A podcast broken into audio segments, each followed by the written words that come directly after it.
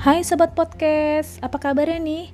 Kali ini masih di episode 30 hari bersuara dengan tema spontan Spontan? Uhuy, masih ingat gak sih jargon ini? Dulu kan sering ada di acara TV ya Kadang-kadang bisa sih spontan hmm, Spontan itu dilakuin saat kita tiba-tiba ada ide di pikiran nih Kalau Mila, kalau mau nulis atau bersuara Nah langsung aja deh tuh spontan nulis catatan HP kertas atau buat caption di medsos. Bahkan kalau lagi spontan bersuara, langsung ke Instagram, cari reelsnya, rekam spontan deh di situ. Tanpa teks, kata-kata keluar gitu aja. Asik aja sih.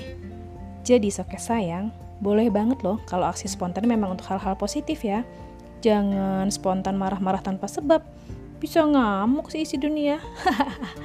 ya udah deh, sampai ketemu di episode selanjutnya. Salam sayang dari Mila.